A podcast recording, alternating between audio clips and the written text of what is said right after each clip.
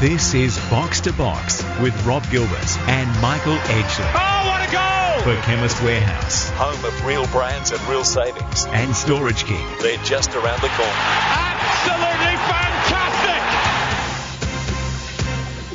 Hello and welcome to Box to Box, the show that is everything football on Macquarie Radio, NTS News Talk Sport. You're with Robert Gilbert and Michael Edgley. First edition news in a minute with Mark Van Aken, but it's grand final weekend on Box to Box, and tonight, of course, the ultimate Big Blue is the main focus of the show in the biggest weekend for the A League and the domestic game of the year.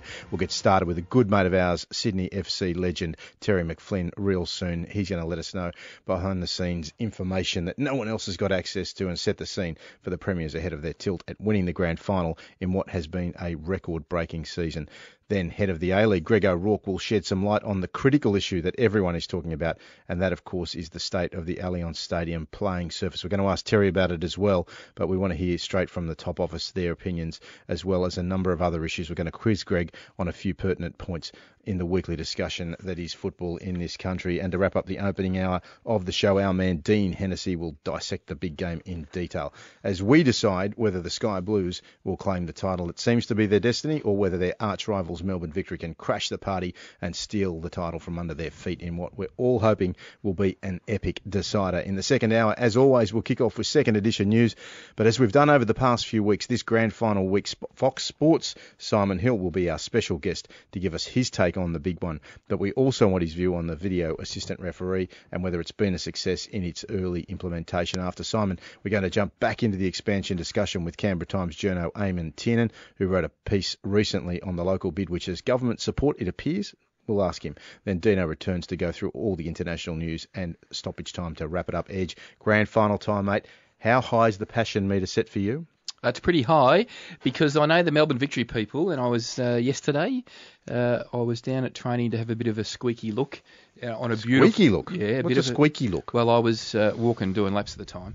Um, but well, that's your knees were squeaking. Wasn't yeah, the knees are squeaking, the ankles are squeaking, they were all squeaking. but uh, interestingly enough, it was a beautiful autumn day, and the pitch that they were practicing on was perfect, Mm-hmm. unlike Sydney FC's pitch. But um, interesting to note uh, that the, all the talk, all the talk is can Melbourne can Melbourne roll Sydney in the big game? Like other codes where teams dominate, they're sort of right for the picking. And people are sort of forgetting that these games have been very, very close. And Kevin Muscat's been uh, in all these interviews. I don't know if pushing that line all week. I think everybody knows how close they've been, mate. They've, they've, they've just got over the line in each of those games this year. So Yeah, they've been that's what I think games, sets yeah. up a brilliant game. Yeah, but what about uh, let's? I mean, let's talk about the A League Grand Final all night tonight in the show. There's lots of opportunities to do that. But what about what about the big boys, Real Madrid and Juventus? Put the foot down. Thank you very much.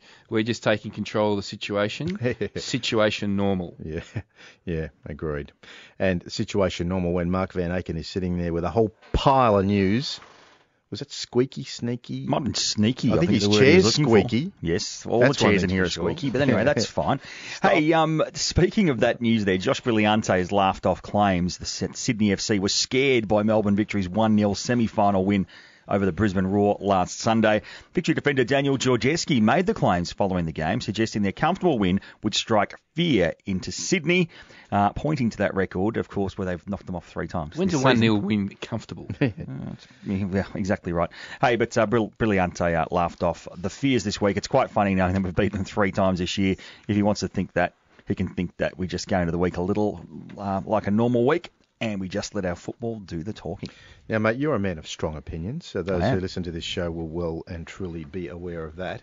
We're going to get stuck into the game, but um, the surface, mate, um, give us your uh, brief take on that. I um, I know we're going to talk to Terry after the break and probably Greg uh, O'Rourke as well, but I just, for the life of me, and I'm a stadium junkie, um, yeah, it's not good enough to state the bleeding obvious. And in all seriousness, I- would impugn the abilities of the staff there at the SCG Trust and the SFS because, mate, AAMI Park has a rugby league team, has a rugby union team, and two football teams. Mm.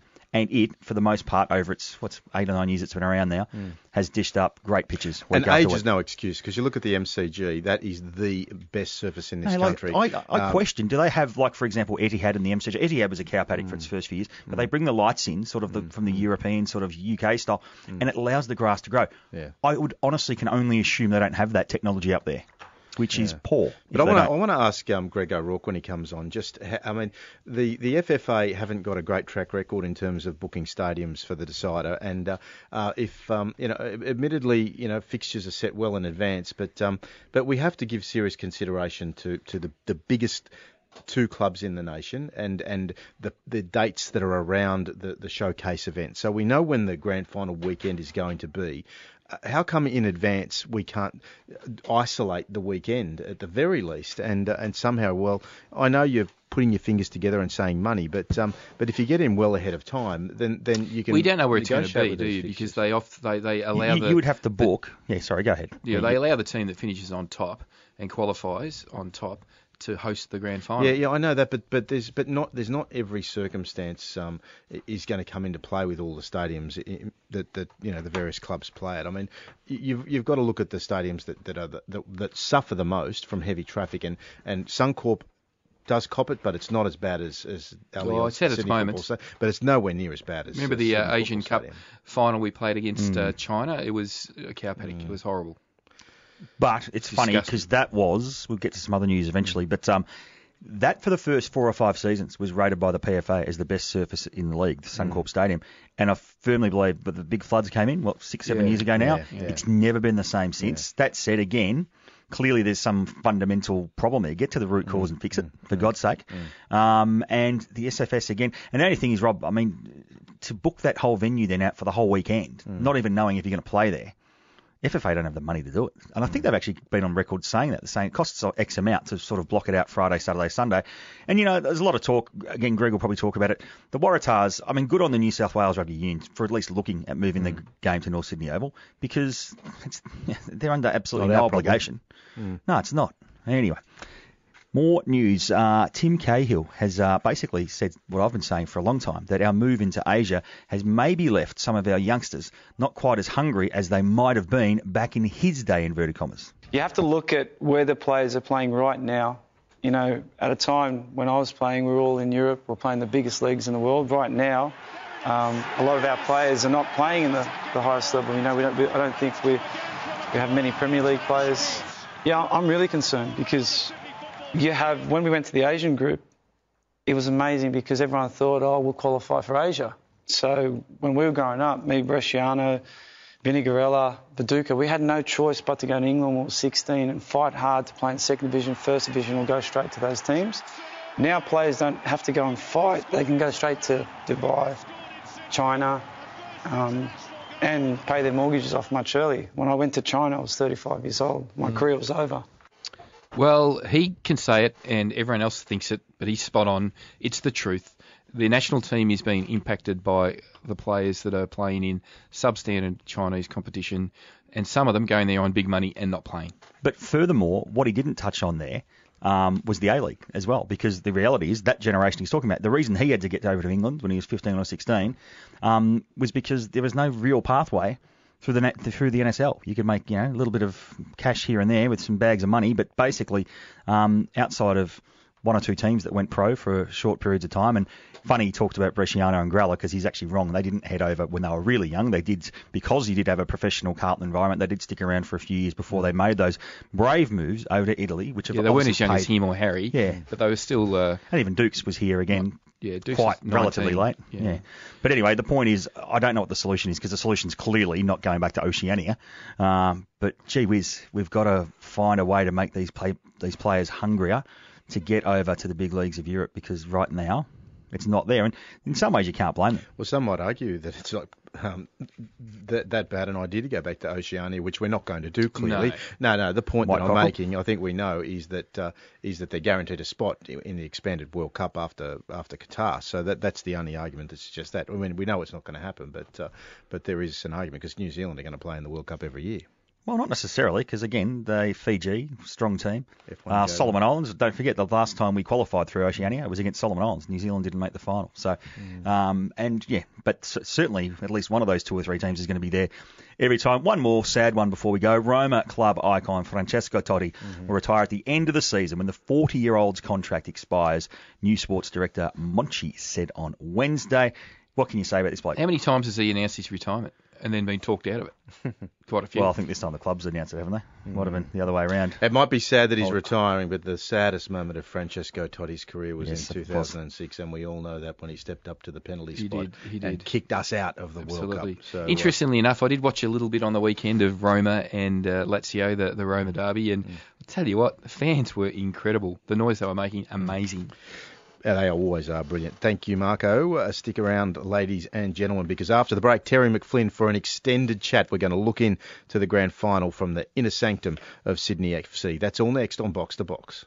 Box to Box. Can you believe it? For Chemist Warehouse Home of real brands and real savings. and Storage King. They're just around the corner. And this could be the most crucial goal of all. Yes, this is a Box to Box on NTS News Talk Sport. Just two days out from the grand final that so many people in local football would say it's Sydney FC's to lose. But we're sure that inside the camp, that is not the view of the inner sanctum to find out just what is going on behind the scenes. It's the warmest of welcomes to our mate Terry McFlynn. Good to have you on the show tonight, Terry. Hey boys, how are you? Outstanding, mate. But uh, I think it's fair to say that while we think it's yours to lose, uh, that might not necessarily be the view of uh, yourself, Arnie, etc.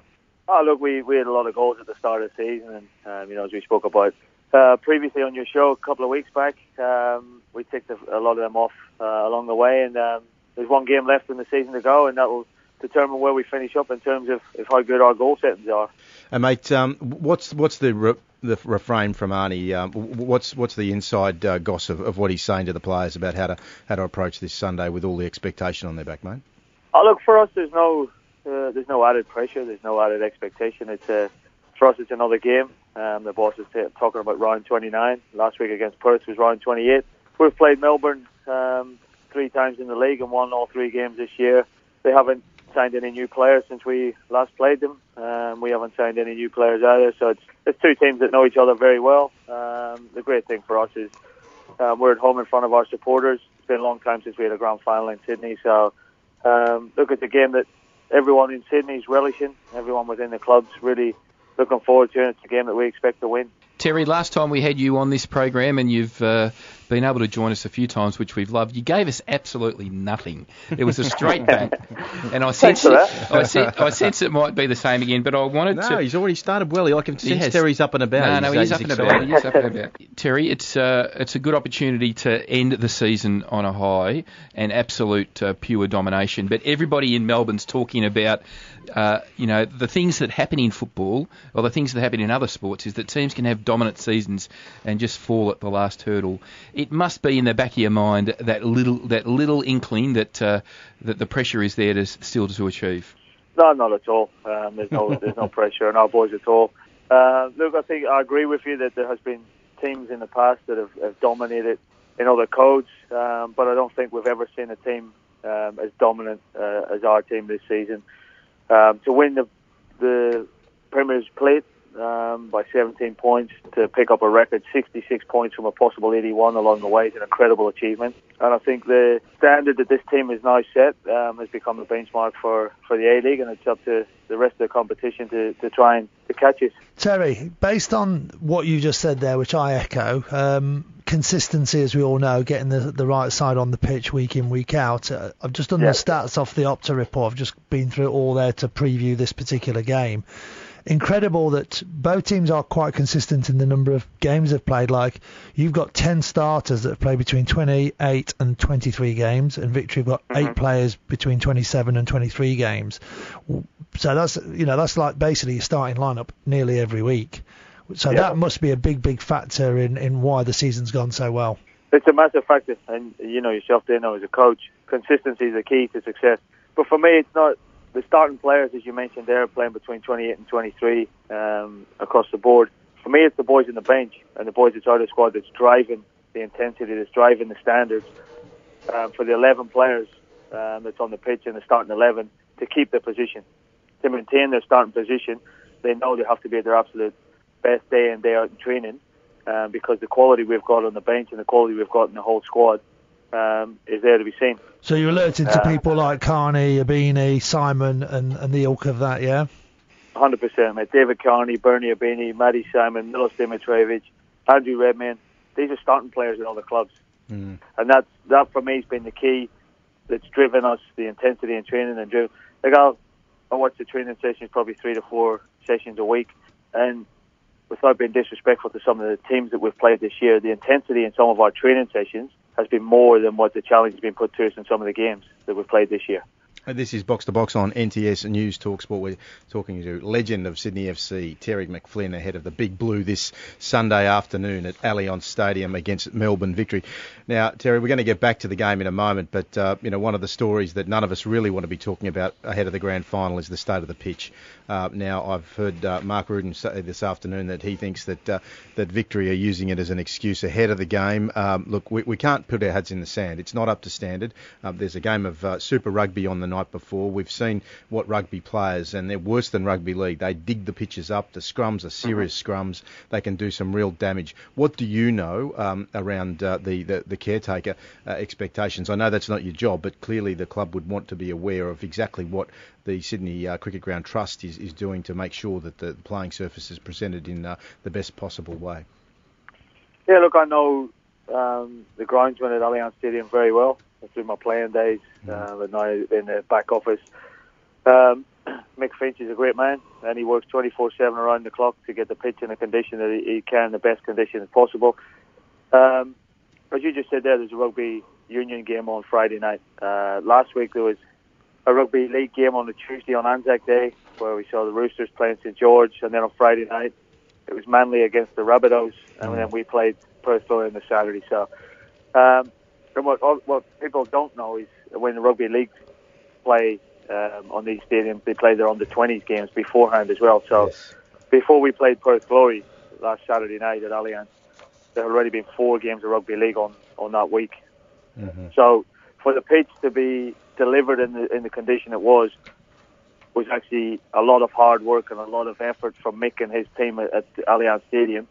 Um, the reality is it's a multi-purpose stadium. Um, there's three teams that are tenants of Allianz Precinct. Um, Manly and Rabbitohs played there last week. Um, I don't know why. I don't know hmm. why that reason why that reason was, but the traffic that goes through Allianz Stadium, um, it's impossible to deliver a surface conducive to only football. Um, and if it was an only football stadium, then it'd be a completely different talking point in a minute. But the reality is, we have to realise that it's a multi-purpose stadium. We certainly are not making any mm. noises around the pitch at all because we understand what it is. We understand why it is the way it is. If Melbourne want to talk about that, then that's entirely up to them and their camp. I don't talk about any other team. Um, but certainly, certainly for us, we know um, the effort that goes into preparing the pitch. Um, is it ideal to have a, a, rugby game on the night before the grand final? Of course, it's not. Uh, but that's something that the FFA, the ARU, the NRL, the Sports Commission maybe have to have a look at. Yeah, um, and I definitely. think, you know, the, I think the, the numbers that was released last week in terms of participation at football level, we blew away every other code in this country. Um, the challenge now for us is turning that participation into supporters, into players, into sponsors of A clubs to expand the league beyond that. And I would ideally love to one day see football stadiums that Sydney FC own a stadium, mm. Melbourne City own a stadium, yeah. Adelaide United own their own stadium, Brisbane Roar own their own stadium, and we wouldn't be having this conversation. Yeah, yeah.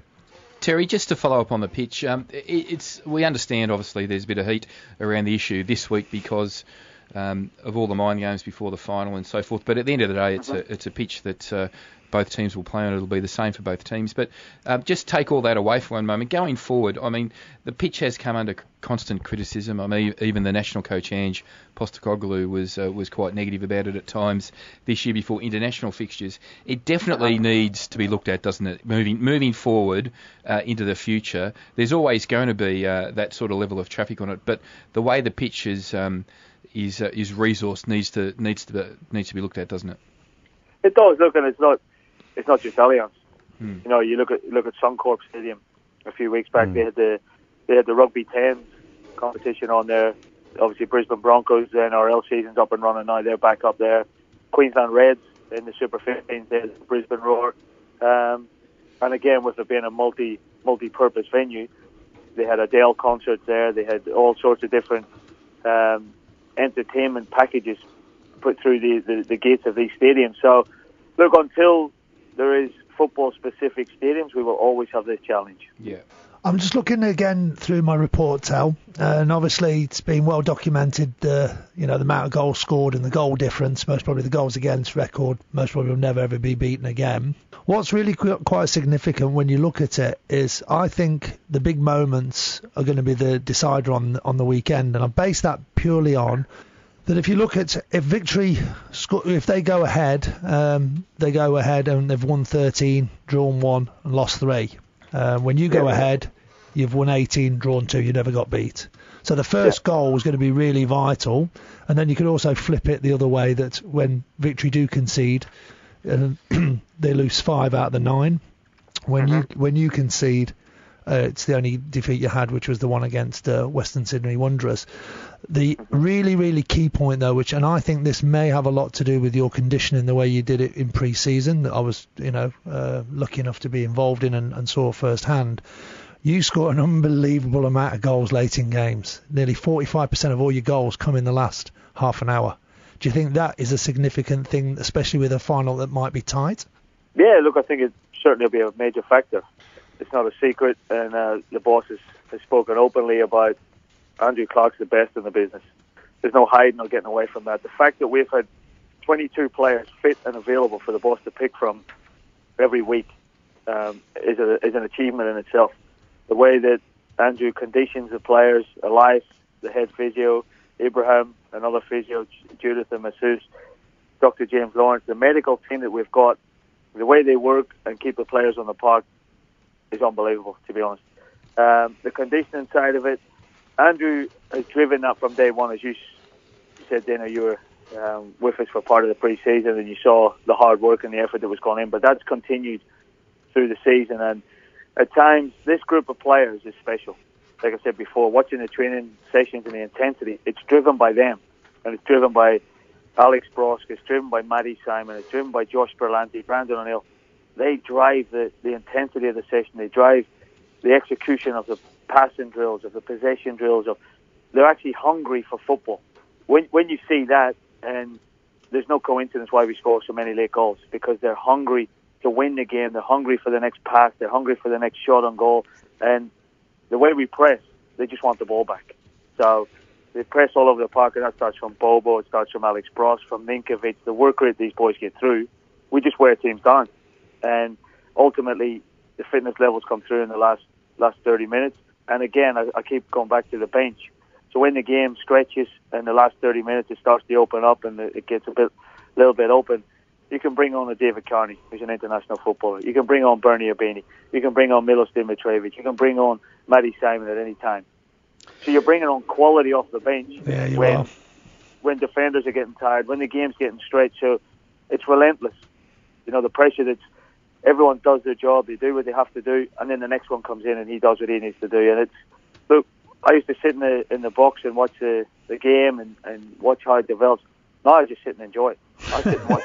no, honestly, I sit and watch the game as a supporter, and I just think, okay, we're going to score now. In the next five minutes, we'll score, and then we'll score again, and we'll score again. And and that's not being arrogant. That's not being um, getting ahead of where we are. But this group of people, what they've achieved, the record is there. So Yeah, I'm it not, is. I, I'm not fudging anything. I'm not. This group of people, when you see the hunger and desire in their eyes at training, and then you put that in a match, there's no, there's no coincidence why we've gone through the, the whole season undefeated. Absolutely. Yeah. And I say that meaningful. I don't mean I know we lost one game to um, Western Sydney Wanderers, but it was a clear mistake by the referee. And if the VAR was in place in that game, we would have drew the game with a penalty. Yeah, but they might have also suggested the same thing happened in the earlier derby, Terry. But we won't go into that just yet, mate, because hopefully the VAR gets it right in the grand final. Terry, thank you so much for your generosity tonight on the uh, you know almost eve of the grand final. Uh, one thing we do also want to thank you for is we've got a couple of great sponsors on this show. One of them is Storage King, and uh, you uh, personally and the club uh, reached out to friends of ours, uh, Michael and Antonella Alafaci, and, uh, and and made sure they had a special experience as Sydney FC uh, fans. So thank you for that, mate, very very much from the bottom of our hearts. And good luck on Sunday. I know our victory listeners will not be uh, endorsing our best wishes, mate, but we wish them to you from box to box, mate. No problem at all. Thank you very much for your time, boys. Good on you, Terry. Thank you very much, mate. After the break, stick around because we're going to talk more A League with the head of the A League, Greg O'Rourke. That's next on Box to Box. Box to Box. Can you believe it? For Chemist Warehouse Home of real brands and real savings. and Storage King. They're just around the corner. And this could be the most crucial goal of Yes, this all. is Box to Box on NTS and News Talk Sport. Now, before the current season kicked off, David Gallop announced a new head of football with, as he described, the right skills and experience to drive the commercial performance of the Hyundai A League. That man, former PepsiCo operations director Greg O'Rourke, also brought to the table a lifetime of football participation as former chairman of Football New South Wales and a former president of Sutherland Shire Football. Australia's largest suburban sports body. In fact, he was appointed, when he was appointed, we discovered that Greg was a current active player for Barden Ridge Football Club and he also coaches an all age women's team. So he's definitely got pedigree. Welcome to Box to Box, Greg. I say that little background, even though you've been in the job for a fair while now, just to refresh um, our listeners that, um, you know, there is some criticism that the head office doesn't have a lot of, uh, you know, football uh, DNA, but you certainly do. And, um, and how do you describe your transition from the corporate world with your football passion into into this job? Yeah, good evening, guys. Yeah, it was um, interesting to say the least. I think the um, the challenges that were on the table when I was uh, asked to apply for the role were definitely there, right? And um, but it's been a very, very enjoyable uh, challenge. I think that uh, what is really obvious is the difficulty that the game has to try and meet all the aspirations of it, not only itself but of its stakeholders. Right? Uh, it's just not enough money at the at the moment, really, to sort of satisfy all the all the wants and the needs. But uh, you know, it's been very um, satisfying from a personal point of view, and hopefully the game has uh, continued to move forward as a result of me joining. And he's still playing for Ridge? Yeah, I am actually. Interesting enough, I'm. I sent a note to the guys tonight and said that I've got one more game in the A League, then I'm coming back to play. So, I, to be honest, I haven't what are you, played. mate? Are you a sort of defensive midfielder, a, a, a goal poacher? What's your style? Yeah, mate? no, I play centre mid, but uh, it's sort of the older you get. Well, I'm playing in an over 45 side. We so, sort of guessed uh, that. yeah, yeah. So you know, as you move up through the age groups, you actually go back to being the forward, and as you get older, you move back through the ranks again. So I'm uh, currently a midfielder, and probably in a couple of years I'll be back playing centre back. Right? Greg, um, when you first arrived uh, on the scene in this job, there was an atmosphere of uh, excitement around uh, potential expansion. Um, since then, obviously, we've had this governance issue um, been boiling away for some time now, and um, some people uh, in the commentariat call it a crisis. But have you felt hamstrung or have you felt constrained on what you can do based on the current state of flux around what the A League structure and governance is going to look like uh, uh, into the future?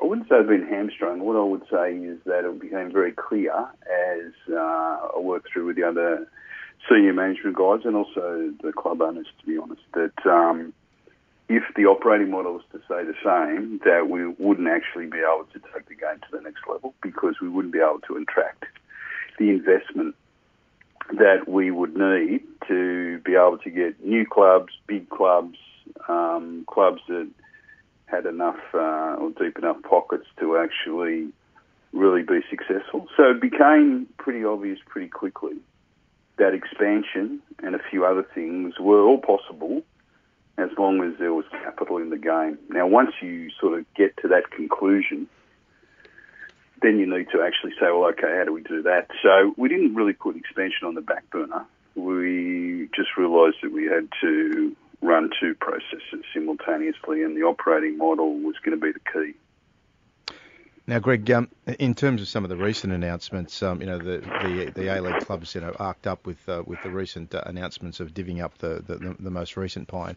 And David Gallop's uh, response in, in quotes was, "It was hardly surprising that the owners of the clubs want more money, and we are providing them with more money after reducing the FA."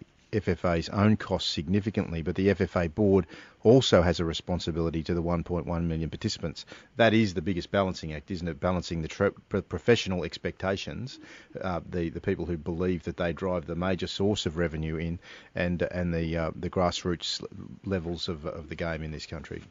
Yeah, it is a real balancing act, not only from a financial perspective, but actually even a focus perspective. You've got the largest participation base in the country in respect to this sport, and you know, it's daylight second. Um, and some of the other codes um, are now sort of realising that a lack of attention to the grassroots has led them to not being able to fund the professional game. So there's there's a few learnings for us there in respect of making sure that the the high number of participants are well looked after because they're the long term fans of the mm. game, future fans of the game. They're the long term sort of brand owners, if you like, of the game. So you need to focus on that. The other thing is there's a certain nationalistic pride that comes with our game and other codes, but I'd like to think for our game in particular, the, around the World Cup, mm. that you need to invest in pathways and also in winning national teams. Now we've had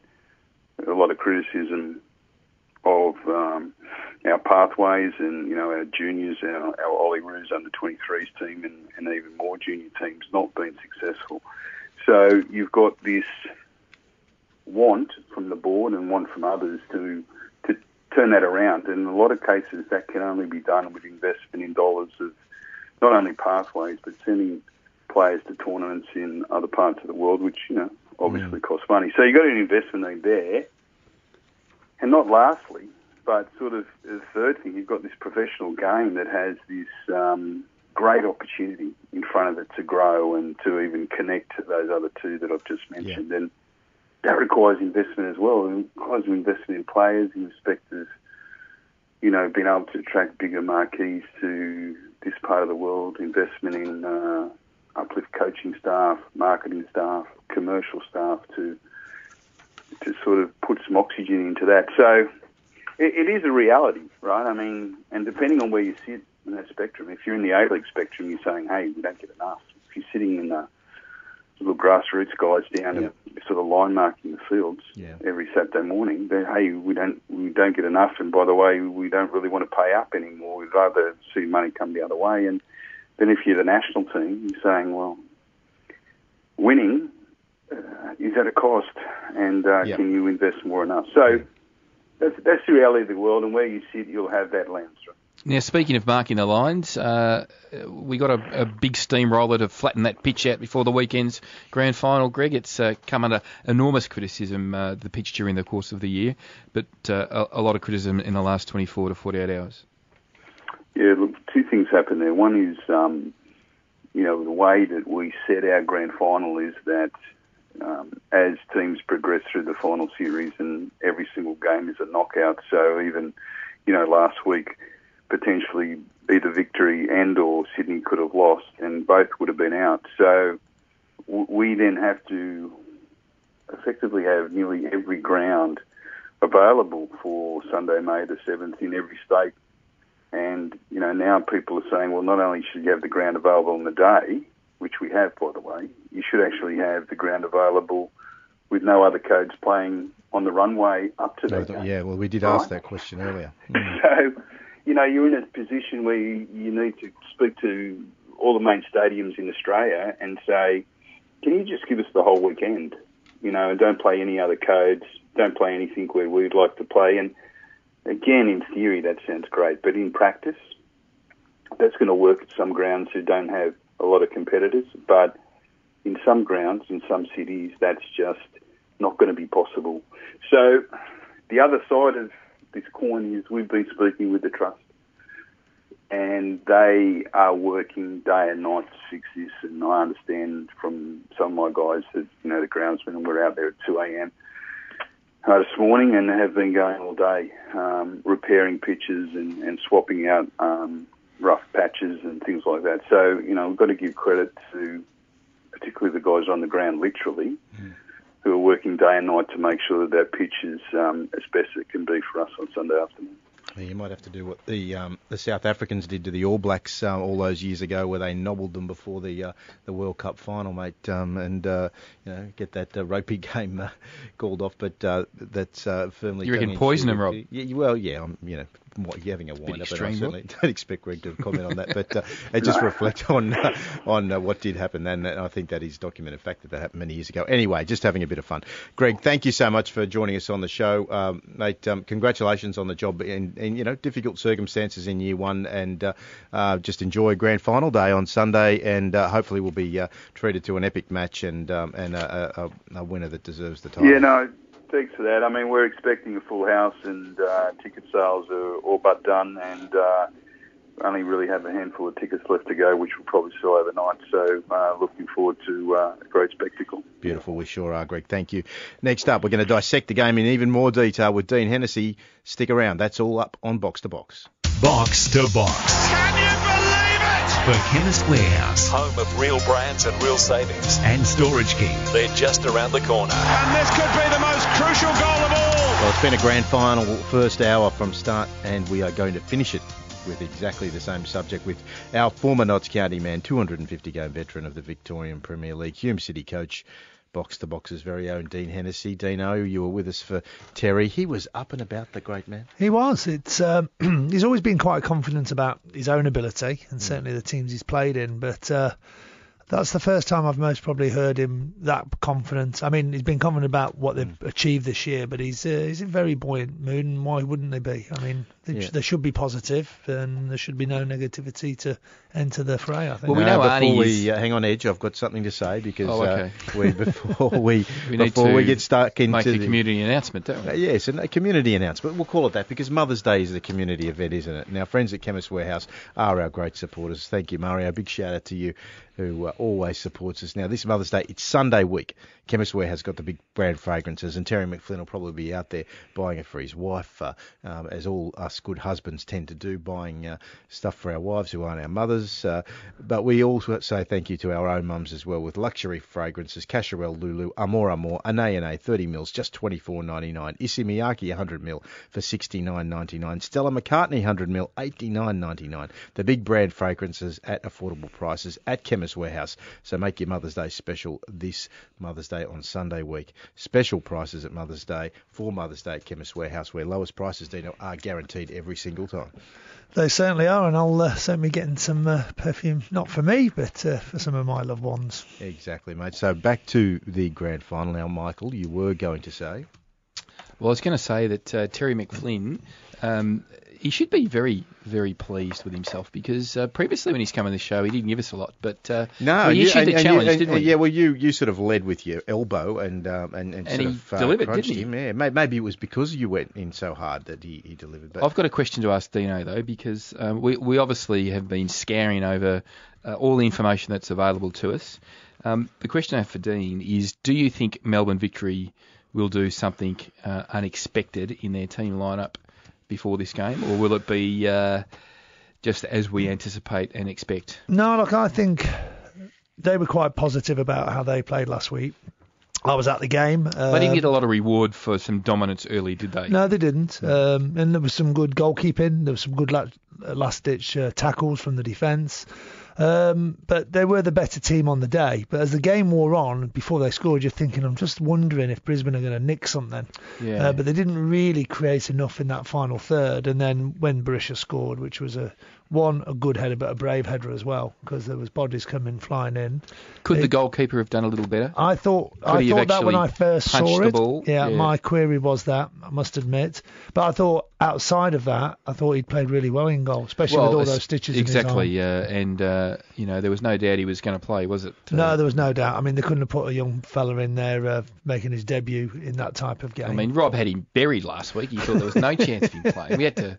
there was, there was some I last did- rights. I Uh, did there was there was I'll, I'll. I'll, I'll uh, put my hand up um, and confess on anything, but I did not say that. I said that he would play. So, Edge, uh, get- you, you, you, can, get- you can go and get stuff. Listen to the podcast if you don't believe me. Now, Dino, Yeah. Michael Lynch wrote a great article, um, which uh, which gave As me Michael does. thought. Yeah, the PFA's team of the year shows victory way to upset Sydney Coronation on Sunday. So Yeah. he says, does the PFA team of the year, loaded with Sydney defenders and Melbourne victory attackers, provide the best clue as to how Kevin Muscat's outsiders could derail the Sky Blue Express in the Big Blue Grand Final. Um, so uh, it says, you know, obviously Troisi, Berisha, Rojas picked it as attackers uh, Yep. against the uh, the winning back four of Rhyan Grant, Alex Wilkinson, Michael Zullo. What do you think? Look, about I that? think I think Mike's onto something. You know, like I've looked at the same thing. I mean, I know we've talked with Terry and gone through all of the statistics, but the one thing that we didn't do, I just looked at the dominance like we've had year after year on box to box since we've been going. Is that teams are generally dominant down their right side. And remember, like You from do, all the uh, years, bring that up we bring it up all the time, and that obviously then leaves them vulnerable on their right side defensively. Hmm. So again, I thought, well, let's just check that because that's something I didn't look into earlier in the day. They've scored, Sydney FC have scored 32 goals and only 18 from the left. So it's dominant, you know, it's almost double there. They're scoring down the right hand side, which obviously brings Filip Holosko and Ryan Graham to the table. Well, your boy, you, you love the way Ryan Well, I, Grant I, plays. and I do, and I love Filip Holosko as well. I think he's very, very unsung in many ways. So I think his dominance, and then that's what that's going to bring then uh, Daniel Georgievski, who will play and mark, you know, uh, Holosko. So that it's a really a battle of wits there. Um, and on the flip side, you've got on Melbourne Victory's side, they've scored 27 and only scored 13 from the left. So they've got double. So that Michael Zullo Rojas uh, combination is going to be really. So I think it's. I think in the wide areas when you then throw Geria and um, Ninkovic and you also Ben Kalfler and Rhyan Grant, I think a lot of this could be won out in wide areas. And if they do deliver, then we know how good Berisha is in the air, but we also know if it flips, you know how good Bobo is in the air. So I I think it's going to be based on wide area and how well they do there. That's interesting, Dino. I've got another question for you because um, I'm a little bit uh, the other way compared to Michael Lynch, who uh, I wonder, who I saw saw was enjoying his striking down at the Warrnambool races this week. Michael Lynch, he loves the races, Michael Lynch, especially the steeple, He's a- and he's a- chases. and he's a, he's a great uh, rider on the thoroughbred. Absolutely, but we're talking I football, think it, Michael. I know, but I think Dino, I've got another question today. Yeah. Can Melbourne Victory hold out against Sydney FC? Because we saw a blistering, a blistering 30 minutes from S- Sydney FC in the in their semi-final. I mean, it was all hands to the pump for Perth Glory, and they couldn't withstand the. No, Adelaide. look, give give um, give Victory credit. They defended well when they had to, uh, but with all due respect, it's going to be a different forward line and a different forward thrust and a different team And a different intensity. full, full Yeah, of and- and- intensity. And, if the video referee had have, uh, um, ruled that second goal uh, a no goal, which Was a goal. uh, uh, well, I don't think it was. A I goal. think it was a goal. Um, then uh, then that does change everything, and, and plenty of people don't I- think it was a goal. Look, I, as I don't think it would have made a difference. I think they would have rolled on and they would have still beaten them. Mm. They're, they're a good side. They've been the best side. They are the benchmark. They're positive. They're playing at home. At the end of the day, they play on that paddock. So whether it's good, bad, or indifferent, they're more used to it than Victory are. Really, the only way Victory will, they'll have to defend for their lives. And when they do get their opportunities and their chances, like they didn't on Sunday, but Mm. eventually did, those chances will only come up very few and far between. So it's going to be taking your chances when they arrive. Still maintain wide areas are going to be vital. predictions, boys. Uh, from, I'll go first because I'm the clubhouse leader in the finals. Does he? He table. forgot to let anybody know about that. I know, last that's week. right. I'm leading by one. Yeah, good. As a result of the two I two I scored in the first round of the finals, Rob. Okay, When you got with it. zero, Get on with it. Sydney, comfortably, You would score. uh, three 0 I'm going to go a bit close. I do think Sydney as well, uh, but I think that it could be most probably 2 1. Okay, well, because I am the devil's advocate par excellence, I'm going to go for an upset. I'm going to suggest that Victory win this in a penalty shootout. Heartbreak for Sydney. The story goes on forever. That's Score at normal time and extras. Yeah, so it's, What is it? Well, I'm suggesting that it's going to be two all at the end of, uh, of additional time, and um, and I'm not going to predict who's going to miss the the grand the the or, or uh, save. Might be a save, let, let alone a uh, a goal. A miss, not a missed penalty, a save. That could be. Well done, Dino. We're going to talk about it. We'll break it all down next week. Why don't you week. say well done to me? Well, yeah, because you, you, well you, you're, you're too busy patting yourself on the back. Stick around because after the break, Simon Hill is in with a special edition of News Part 2. Eamon Tiernan talking the A-League Canberra push. And, of course, Dino, he's going to return with everything going on in the international game. And there was plenty going on in the international game this week. Dino And loves his right-hand side. He does, to wrap it all up. That's all coming next on Box to Box. Now, this is Box to Box with Rob Gilbert and Michael Edgley. Oh, what a goal! For Chemist Warehouse Home of real brands and real savings. and Storage King. They're just around the corner. Absolutely fantastic! Welcome back to Box to Box. In a moment, we'll talk to Simon Hill in a special edition of News Part 2. Then Eamon Tiernan to tell us all about the Canberra A-League push, and Dino will return with everything going on in the international game. And we will, of course, wrap it up with stoppage time. But first, Simon Hill, great to have you back on the show, mate, in grand final week. Good to be with you guys. How are you? Yeah, really good, Simon, and uh, and really excited. Um, you know, look, uh, we'll talk about the pitch in a moment, but uh, but this is the grand final. We uh, we all were really hoping as the season played out. Um, it would have been nice if Sydney were coming into it undefeated. It would have just added that little extra piquant sort of uh, sort of thought to the undefeated side coming in. But that said, it's been a, a record-breaking run, and we've just had Terry McFlynn on the show, um, and uh, you know Terry doesn't get that excited that often, but geez, he's pumped, and uh, and we all should be.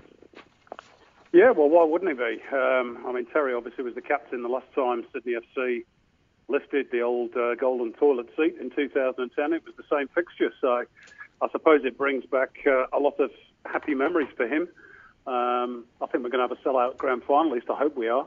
Uh, and it's always a great showpiece occasion. I just just hope the game lives up to it, particularly given all the you know the problems surrounding the pitch. Oh, what's wrong with the pitch, Simon? I Hadn't heard about that at all.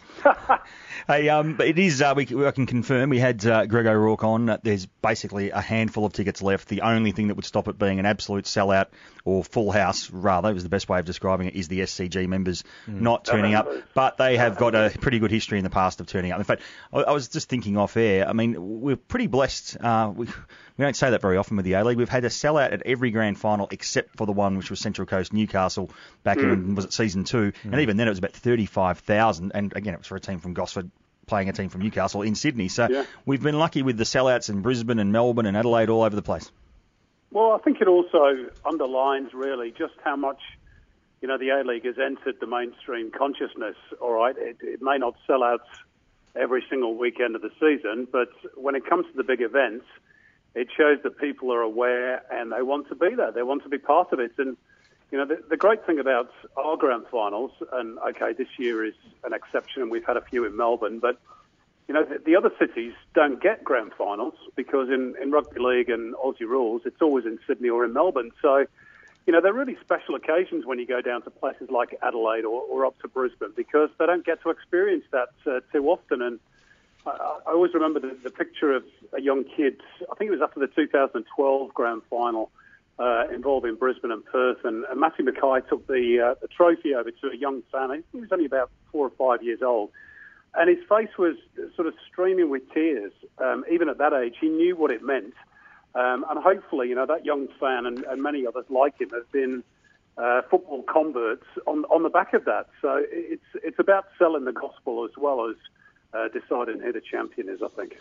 No, it's a good point about taking the game around the nation. My only now I'm going to I've got talked it up now. My only downer is the whole Sunday five o'clock time. It's just that school night time. Um, there's no public holiday like the NRL. They have played on a Sunday. There's a there's a public holiday the next day. Um, Aussie rules, it's on a Saturday, so you've got the next day. So again, shouldn't all be about having a, a big drinking culture, but there is a little bit of a drinking culture in football. You might have noticed, and for me, that's the only thing. And one thing we still don't have is the culture. I think of of the party. So you have your NRL, Yeah, your AFL, yeah. you have your mates over for a barbie. I know a a mutual friend of ours, Michael, went to Aaron's place with Brycey and the boys, and because it was Sunday five o'clock on a school night, so to speak, it just didn't have that right vibe. And and um, last year uh, ran an event down at the Sporting Globe, and that was quite good. I mean, it was done in impromptu, and uh, again, given it was Western Sydney playing Adelaide, but, but this year's a bit different because you've got the two bigger cities involved. But uh, Michael. Well, I think Simon? Simon, we should ask. I think five o'clock for broadcast is pretty good. For TV on a Sunday afternoon, people will have their feet up, watching and listening to you, Simon, won't they? Well, we hope so.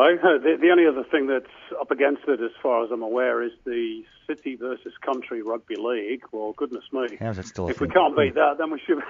We most, should give up the ghost. well, well, most of the clubs don't even want to send their players to play that game. Um, yeah, exactly. wonder why. So, look, look, I think if probably if Fox had had their way, we would have had a seven o'clock kickoff. And I think I do think there's something about you know nighttime football I agree. Mm. uh, that that makes it even that even more special. But I suppose you've got to take into consideration as well the fact that there are an awful lot of Melbourne Victory fans coming up. In fact, I think, I hope they they've sold out all their bays. and that probably just about leaves them enough time to get back to the airport and fly back for work the next day. Now, if it goes to extra time and penalties, they could be struggling, but you know, theoretically at least, it, it, it does give fans from interstate a chance to, to get back home, which, you know, you've, you've got to sort of take into account the, the cost factors. It's expensive, not just to buy the ticket, but to travel interstate as well, uh, particularly if you've got young families. So I think that's probably, you know, part of the equation. But I, I, I definitely take your point that, um, you know, I think an evening kickoff, uh, maybe even a Saturday night grand final, Yeah, I don't know. that's my point. Yeah. Um, th- that would have been preferable, but I'm sure these are all things that you know the FFA and the clubs are looking at. You know, we're only 12 years old, and we're, we're still sort of finding our way in many ways. We haven't managed to build up that tradition. The one thing I'd like to see a lot more of is you know a little bit more homage paid to, to the history, um, not just mm. of the A League Grand Finals, but I, I went on record a few years ago saying, you know, we should have a grand final parade of all past Yeah. champions, including the NSL. Yeah, it's Make time them for that. feel part of the big occasion, and let's Yeah. you know, we- we're so mm. guilty of, as football people in Australia of, of not remembering our history. Guilty of feeling um, guilty. Yeah, well, exactly. And I'll give you another little example. On Monday night, I was lucky enough to be at the Dolan Warren Awards, um, and there wasn't a single image of Johnny Warren anywhere. Um, and very scant regard paid. I mean, there, there was a couple of mentions of what Johnny did, but Yeah. you know, it's, it's very, um, very surface stuff. Now, Julie Dolan was there because thankfully she's still with us, which is great. Um, but you know, Johnny was was a real legend of the game, and Oh, yeah. there was no mention of former winners. Um, I, I think Bobby Despotovski, who, who presented the medal, was described as the first winner of it. Well, yeah, the A League era he was, but you know, the medal has been going on for 30, 40 years and includes people like Mark Viduka and um, many other famous names. And I, I just think we either ignore our history or, perhaps more scarily, people just don't know it. I think people don't know it. Uh, that's that's especially the, the new generation, and I think we all uh, people Up in to us to teach them, isn't it? It is, it is. It's up to us to do that. But Simon, um, I read a very good piece by you during the week, which I quite enjoyed, and it was very entertaining. Uh, if you're a betting man, what chance is this grand final going to be decided by a video referee decision? God. I hope not. I pray not. Because that would be the worst way. And you know what? This, this is a tiny point here. This, is- this is a purely selfish commentator's point of view. The last thing you want is your call of a grand final winning goal spoiled Yeah. by having to say, oh, we don't know if it's going to count or not. Let's wait for the big screen or for the referee or Yeah. please. I, I don't like this fair. I'm sorry, I know a lot of Mm. people want it, but me personally, Yeah. If we can teach people to respect the officials a little bit more and let's Mm. accept that human error is part of the game, Yeah. that's far preferable than having this. Well, that second rubbish. I decision mean, on the weekend- That stuff last week was ridiculous. Yeah, that second decision is the one that, that where there where there'll be arguments until kingdom come about what was right, weren't they? You know, the you know the, the so-called true First football decision, people say yeah. that uh, that um, that that it was a clear-cut uh, n- um, goal. Others will say there was interference. Um, So it's not stopped the arguments, has it? No, no, Which it's what actually was made it supposed worse. Simon. That's the whole point. And and, and if you look at the, your colleagues, um, your learned colleagues, and, and I hate to be disagreeing with two Socceroos, decorated Socceroos in Robbie Slater and um, Mark Bosnich, because they've probably, I've don't, I'm not sure I've ever been signed for Man United once, let alone twice. but the point is, for me, and, and it was Stebre Dolowski saying, oh, there was limited interference. Hang on. I'll use the line I used during the week. It's, it reminds me of that line out of a, a few good men. Danger, grave danger. Is there any other kind? I mean, interference is interference. he blocked it. Well, you know, the, the opening line of my piece this week was "Be careful what you wish for." So, you know, this is the culmination of years of whinging and complaining about referees. Well, I hope you're satisfied with what you've got because this is the end result. But Simon, I was at uh, Bloemfontein when I saw uh, F- F- Lampard score for England. Yeah, but that's different. I was there as well. That's Goal different. line technology. Uh, look, you know, you put a chip in the ball. Yeah. That's okay. Or, or Well, what about the 1966? To say is the ball over the line, but that's you know that that's clear cut. Would England be a Um, World Cup winner if the technology existed in 1966? Yeah, they would because Geoff Hurst scored another one towards the end, so it is not Yeah, of- but the game was all set up anyway. We're just devil's advocate. But uh, yeah, but your point's well made, mate. There, there is no. I mean, th- if there's one sport in the world that just dissects video technology more so than any other. It's American football, and, and look how how that game has changed. I mean, you go back to the history of when it first started. Uh, the game time uh, would have been about a quarter of what it is now, and uh, and they just they've just gone to the uh, extreme, haven't they? So Well, you look, know, uh, my fear is this. My fear is this, and I've already had one A-League coach. I won't tell you who he is, but I've already had one A-League coach say to me, "We need this for second yellow cards as well." mm, So what next? Throw-ins, offside. Um, You know, it's going to bleed into other areas of the game, and that's why I don't like it. It's uh, the other thing is the cost aspect of it, which I'm told if we're going to have this next season, it's going to cost north of five hundred thousand dollars. Well, I can think of a hundred things that we could spend five hundred thousand dollars on that would be far more worthwhile than something that's been used three times in 14 games. Yeah, I guess the point is that uh, if there's one um, international country playing football that doesn't have the, the deep pockets to afford this kind of technology right now and be the guinea pig, uh, it's Australia, isn't it? Yeah, well, I mean, we've got it on a trial basis at the moment. Uh, obviously, FIFA is looking at it for its major tournaments. No, you know, I don't know. Maybe Does FIFA pay for it, different Simon? World Cup level, I honestly couldn't tell you. I would Yeah. imagine they would do. Yeah. I know that when I saw them, um, was a game at uh, ANZ Stadium. I think it was involving the Wanderers, and there were FIFA officials or observers there looking at how this all worked. So I would- assume that they have they've stumped up at least part of the cost. But if we if we're going to have it on a full time basis, I think we're going to have to shell out ourselves, and I just don't think it's worth it. All You right, also- well, hang on, hang on. I'm you trying to, you here. trying to wrap me up? Yeah, no, I'm not trying to wrap you up. I want to get back to the game because uh, I, I want to stop talking about VAR. I want to talk about Simon and his views on this game itself. Does Sydney just go out and win this, or uh, are Victory going to have a little bit more to say on the matter than uh, than some people think? No, I don't just think Sydney will uh, roll them over. I mean, Victory are a good side, and I think the good thing for Kevin Muscat is, you know, now that the, the games actually mean something because, you know, for five, six weeks during the latter part of the regular season, they knew where they were going to finish. They weren't going to win it. They weren't going to finish third. They were finishing second, and everybody knew that. Um, so probably it's understandable that they lost a little bit of edge in their play. Um, if they can't get motivated for a grand final, well, they don't deserve to be there. I think they will be.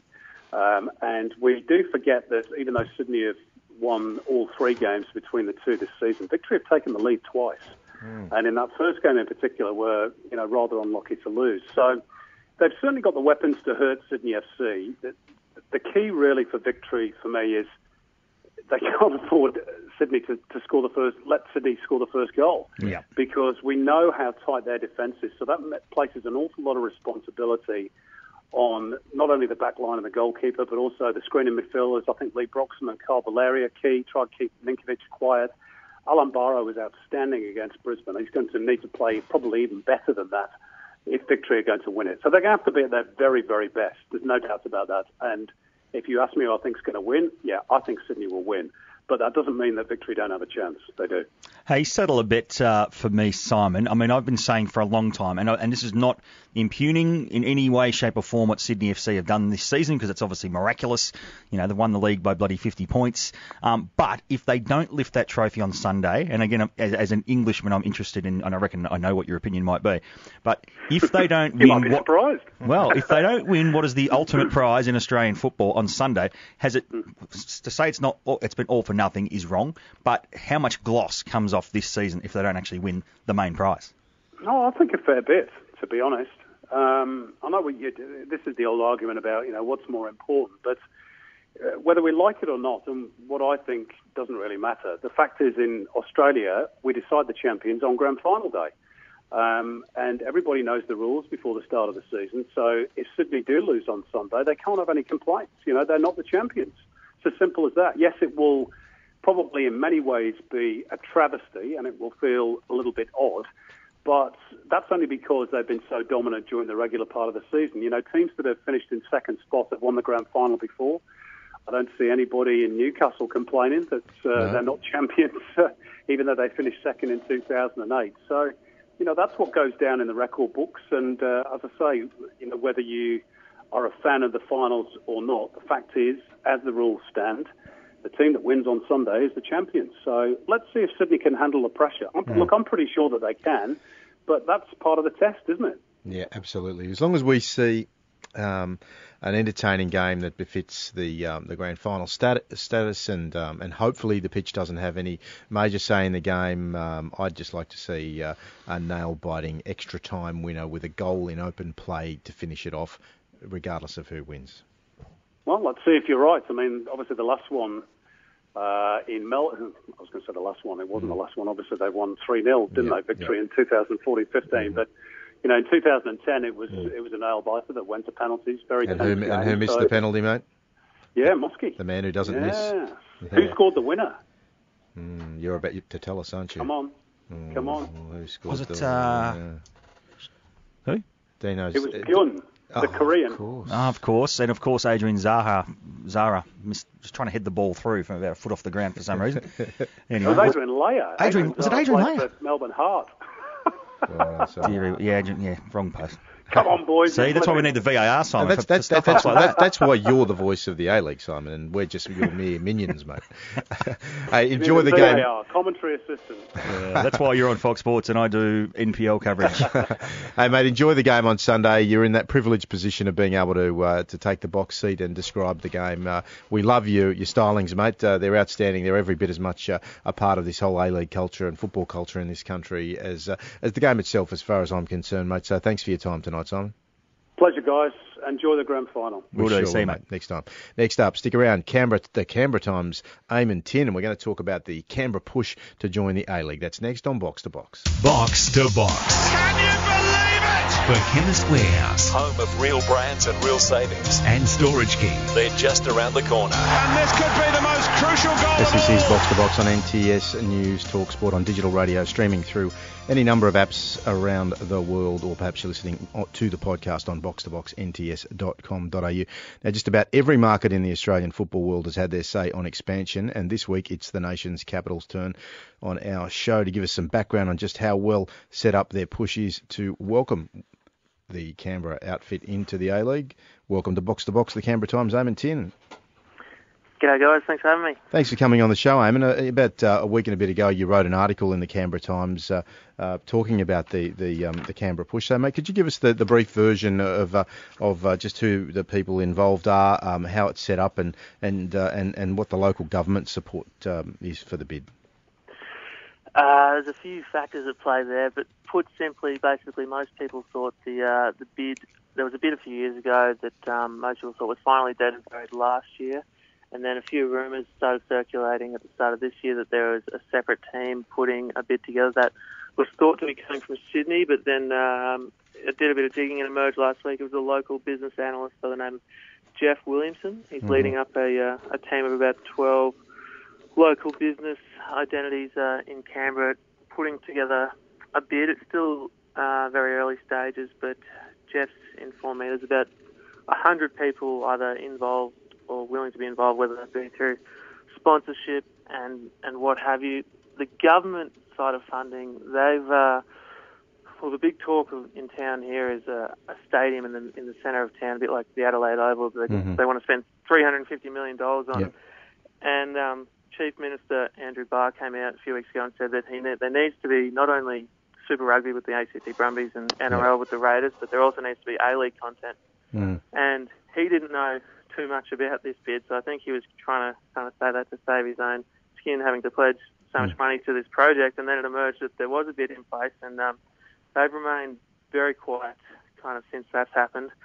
But uh, yeah, as I said, it's still pretty early stages with it all, but they're, they're an enthusiastic bunch, and um, everyone I've kind of spoken to in the in the soccer communities, you know, former Socceroos, um, um, Ned Zelic and, and Tony Vidmar is, is down here at the AIS. They're all for. and I spoke to Jason Geria, who's obviously playing on in Sunday's grand final, and he's a Canberra boy, and he'd, he'd love to see it. So there's a bit happening, but there's a long, long way to go. Yeah, it does seem that. Um, and they spent 285 million dollars on AAMI Park, and they've got four tenants um, for for, for uh, you know uh, winter and summer codes with the, the two A League clubs, of course, and the uh, the Melbourne Storm and the Rebels. So you'd think that um, with Canberra Stadium already existing, um, that uh, it, you know, it's a hard um, sort of argument to push to, to spend $350 million on a purpose-built stadium when there's already a rectangular stadium there. But uh, uh, but the A few people might beg to disagree with you well, there, well, well, they might. I'm just venturing an opinion, me. Michael, and uh, you can go ahead and venture it in just a moment. But the point um, that I was going to allude to was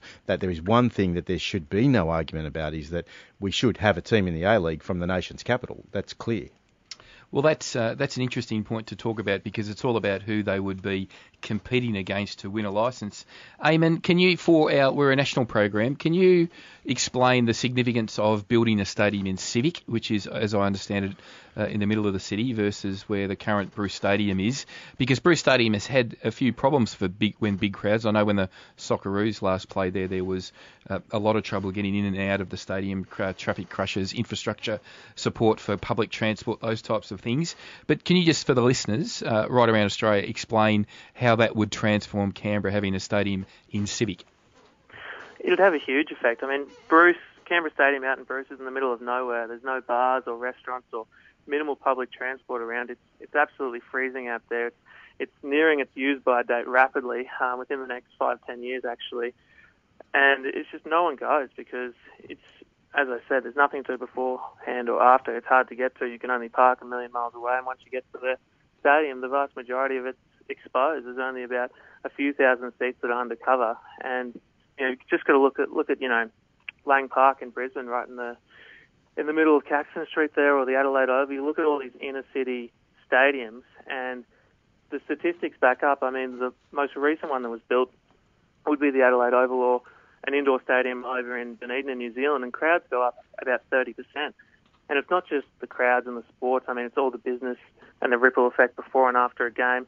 It would pump, you know, over the course of its life, you know, hundreds of millions, if not billions of dollars into Canberra's economy, especially in the CBD there. So, Absolutely. So, is there a, a site or a, or a parcel of land that's been nominated as a likely uh, a likely destination for this stadium? There is in Civic. There's currently uh, it's called the Civic Pool, which is land owned by the ACT government. The, the land out at Bruce is currently owned by the federal government, and the ACT government pay in the vicinity of three hundred and fifty thousand dollars a year just to rent it. Um, and so that's that's where it's been proposed to be put, right in the heart of town. They're kind of right down near Lake Burley Griffin. Um, that's kind of where they're looking at the moment, but there's there's a there's a light rail project here in Canberra at the moment, which kind of decided the last election, and, and all kind of funds went into that. And there's there's all sorts of other things the governments have found excuses not to pour money into sport. Um, so we're again we're we're at least five ten years away from any kind of you know the first brick being laid, so to speak. But there is a space for it, and there there is an appetite for it, at least amongst the sports fans, anyway.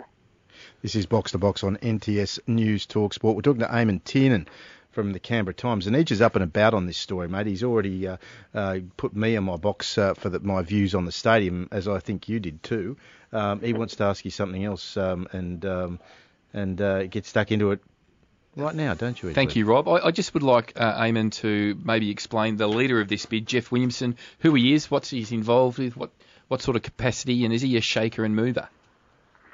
Uh, he's a bit of a, bit of a shy character. He it took some convincing even to, to go public. Once I kind of found out who he was, he uh, you know he doesn't want to come out and promise the world and deliver an atlas, so to speak. So he's, he's a business analyst in town. He's, his son actually plays in the NPL up in Sydney, and I think one of his biggest uh, motivators is to kind of keep Canberra's talent in town, especially with the AIS Centre of Excellence set to close down in August.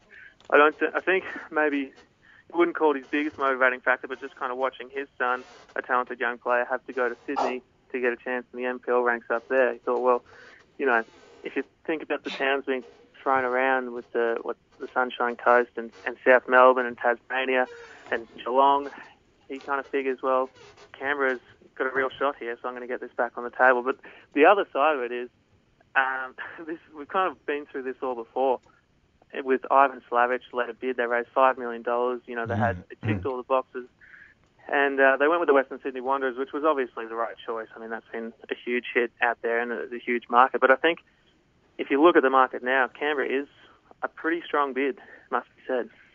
Well, uh, the man himself that we're talking about, Jeff Williamson, um, he, uh, if you jump on the Roar website, he uh, he's quite a uh, prolific writer um, of articles about uh, football, and uh, one in particular recently, um, just uh, a couple of weeks ago, that he posted on the 4th of April about the history of the the NSL um, in um, in Canberra, and of course uh, Johnny Warren, um, a coach of Canberra City, and um, and that uh, that pedigree uh, stands up against any speculation or scrutiny, I should say. Um, so yeah, my mob, uh, Heidelberg United, beat Canberra City in the very first uh, championship final. You would get that in 1980. anywhere. Yeah. I just had to get that in. Up in Canberra, uh, what a what a day that was.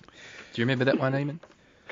uh, I wasn't even born yet. so- you walked into Somehow that. I sensed that. hey, Eamon, look, thank you, mate. mate. You're really across this uh, brief, and um, and we're grateful that you've you've shared the subject with our listeners because uh, you know uh, even though it seems that the FFA and David Gallop um, are not uh, you know sort of uh, jumping. Um, uh, with enthusiasm, given that you know they're talking about the, the population size of a million people, you know potentially not being able to sustain uh, a team. Uh, you, you'd argue against that when you look at uh, you know towns like uh, or cities like Newcastle, of course, who, who've got a team already, and in other competitions uh, around this country alone, where you know Geelong, you know less of a population, has a, a fabulous football team in the AFL. So hopefully they'll get um, a, a serious hearing, and, uh, and whether it's in the first round of expansion or, or the second, uh, maybe uh, they will build that fabulous stadium, and um, I can come up and visit my little brother Kieran uh, um, up in town and uh, and watch a great game of football uh, in the middle of town.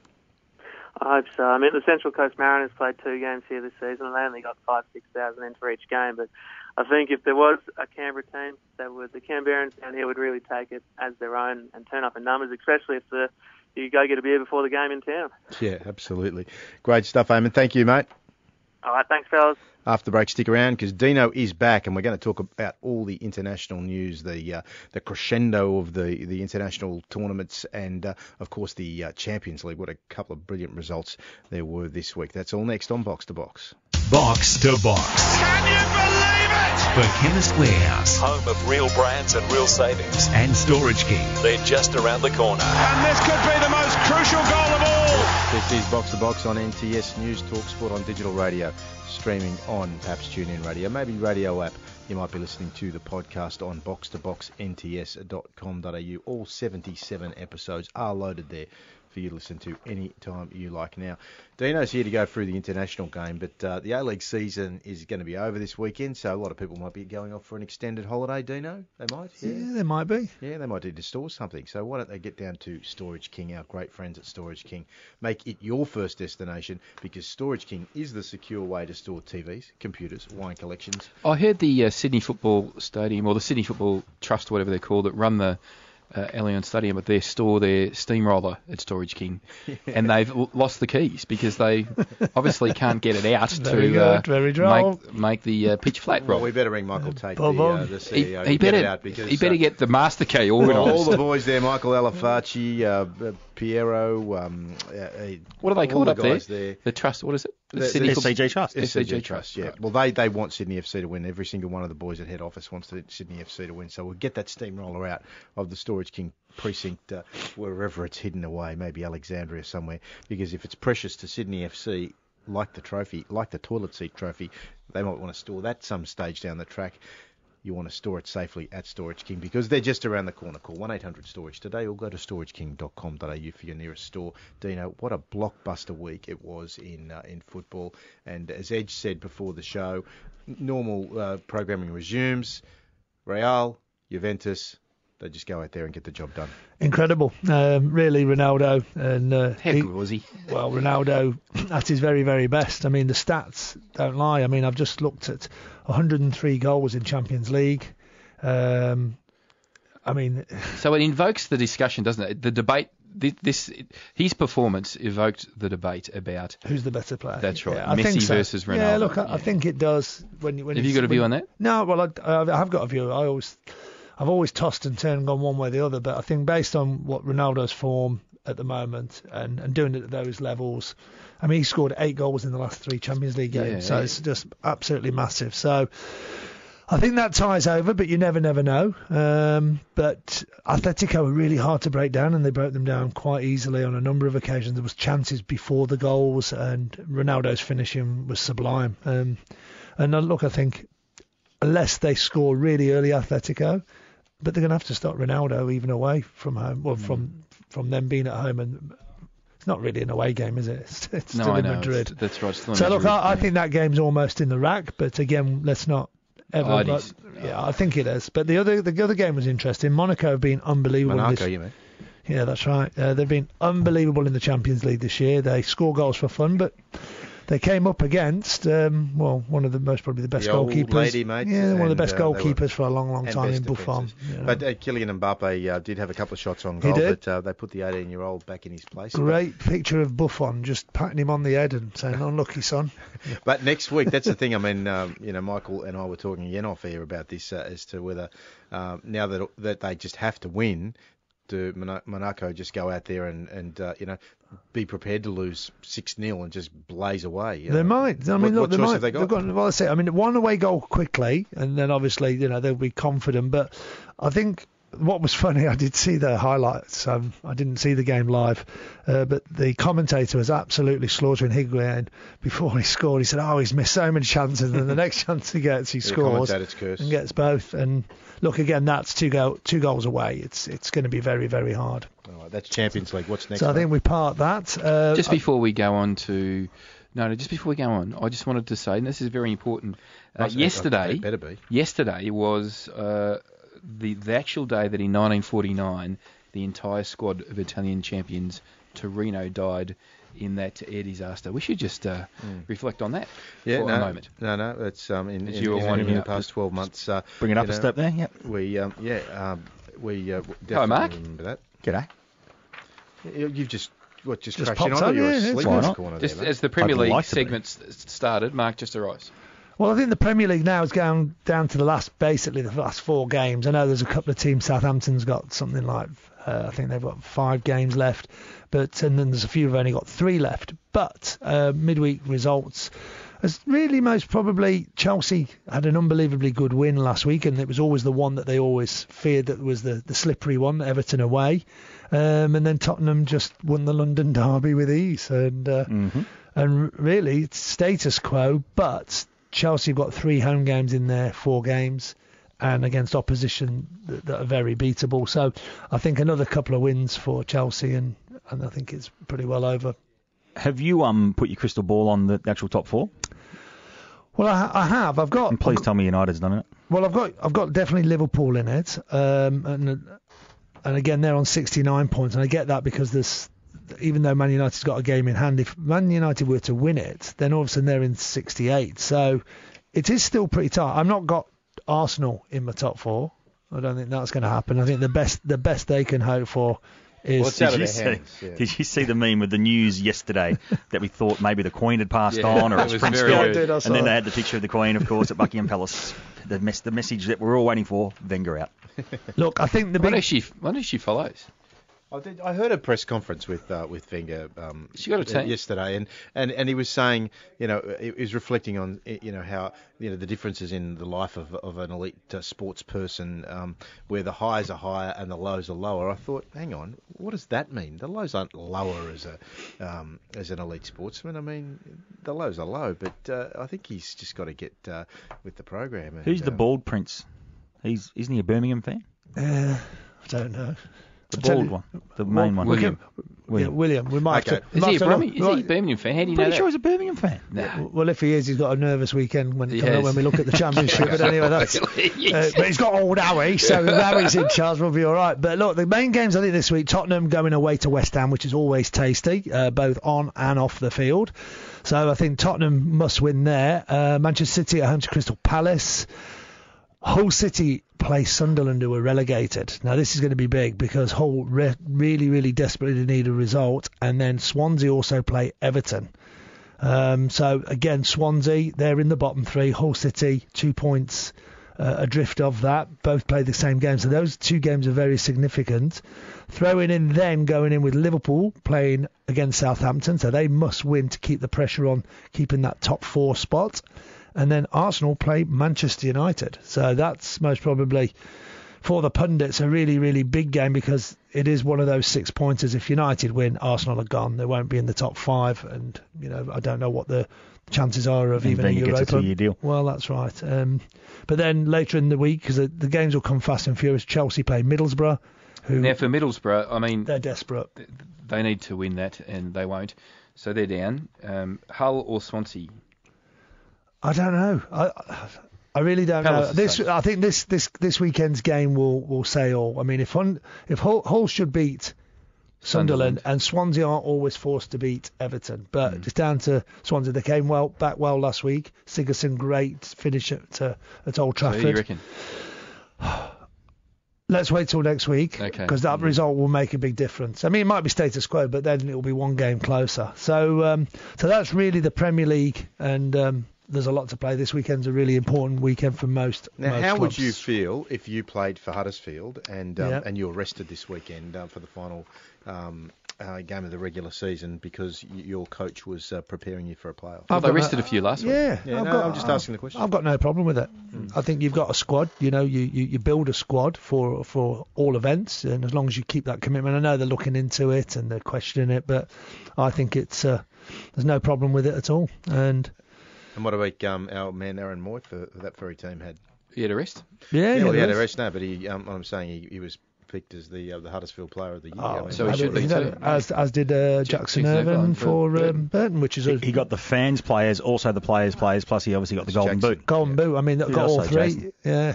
No, you no, know- well, you, we were referring to two players. Oh, So Jackson just Irvine. Jackson No, why? Because I've got. Jason Jason Davidson on the brain because I see he's going to be back at Huddersfield next year because his uh, stint I think at Groningen Yeah, uh, he has was only come, come to an end. But yeah, Yeah. but he's not. He's out of favour um, there. Maybe if they stay down in the championship. Hey, before you go on, Dino, I know because I had the right city, wrong team though. Quite a faux pas. He's a Villa man. He's a Oh, Villa is man, it? is Well, he? there you go. Yeah. Look, Not- so not a that- fuck's yeah, pass That will make a big difference. Excuse me. just No, just quickly, Maguire moment over there was it? just quickly. This is the last game of the season. Maybe so he can fix Mile Jedinak's groin. just on a serious note, this is the last game of the championship this week, and Birmingham City, Nottingham Forest, Blackburn Rovers. There's two points separating them, and they're in a scrap. Birmingham have got a difficult game at Bristol City because they're Birmingham were the uh, benefactors of Huddersfield resting players last week. That's right, and got the result under Howie. Uh, Nottingham Forest play Ipswich Town at home. And then last but not least, Blackburn Rovers play at Brentford. So there's a lot riding on that. Leeds have to win like 20 odd nil to try and reverse if Yeah. Fulham get beat. That won't happen. And that's pretty well sums up the championship. But what I want to do is quickly just touch on the League One playoffs. Bradford City, Fleetwood, and Millwall Scunthorpe We'll start on Thursday and finish on Sunday with the return leg. League Two, we've never discussed League Two, and um, it's the old fourth division in the days when I was growing up. But what the statistics showed for me was unbelievable. I only floated in because um, one of my godsons, um, who plays in the fifth division, as they call it now, um, he's transferred from Solihull to Chester, and I looked at the wrong screen. When I did look at the screen, I looked at the league table, and the top three are all promoted, but all can win the league and finish first. So there's games in that.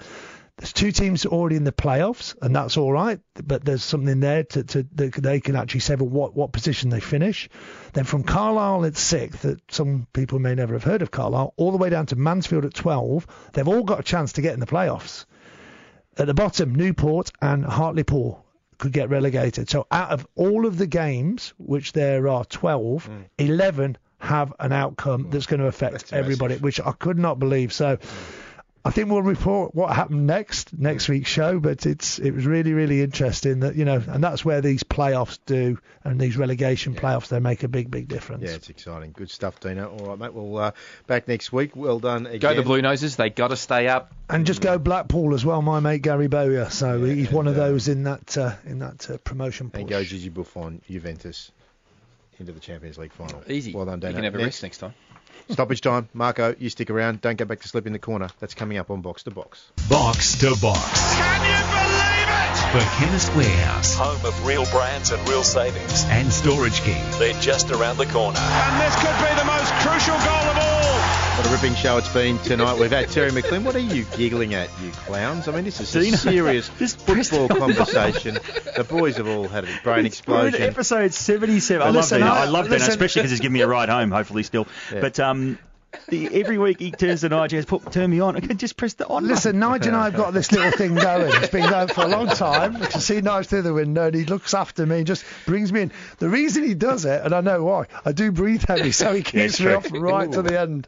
Was it you that rang me last night? Anyway, uh, Dino, um, that, that's because you're a coach and you expect other people to do stuff for you. Correct. That's the reason. why, mate. Delegation. So it is. Thanks, Nigel. Uh, look, is that well? There was uh, five minutes. There's now four minutes left on uh, stoppage time. Uh, Marco, yeah, you got a little story. Dean's sticking around. Well, Dino's here because he's obviously uh, co- coaches at a fairly high level in Australia. Yeah, so this is the new uh, penalty shoot. Well, this is what's being proposed. So penalty shootouts in football could be transformed to make them fairer under a new plan being looked at by UEFA. The sports European body is already trialling a new way for pens to be taken in decisive shootouts. Instead of teams alternating spot kicks, UEFA is considering a new system similar to the tiebreak in tennis, which I don't understand because I Please don't explain. watch tennis.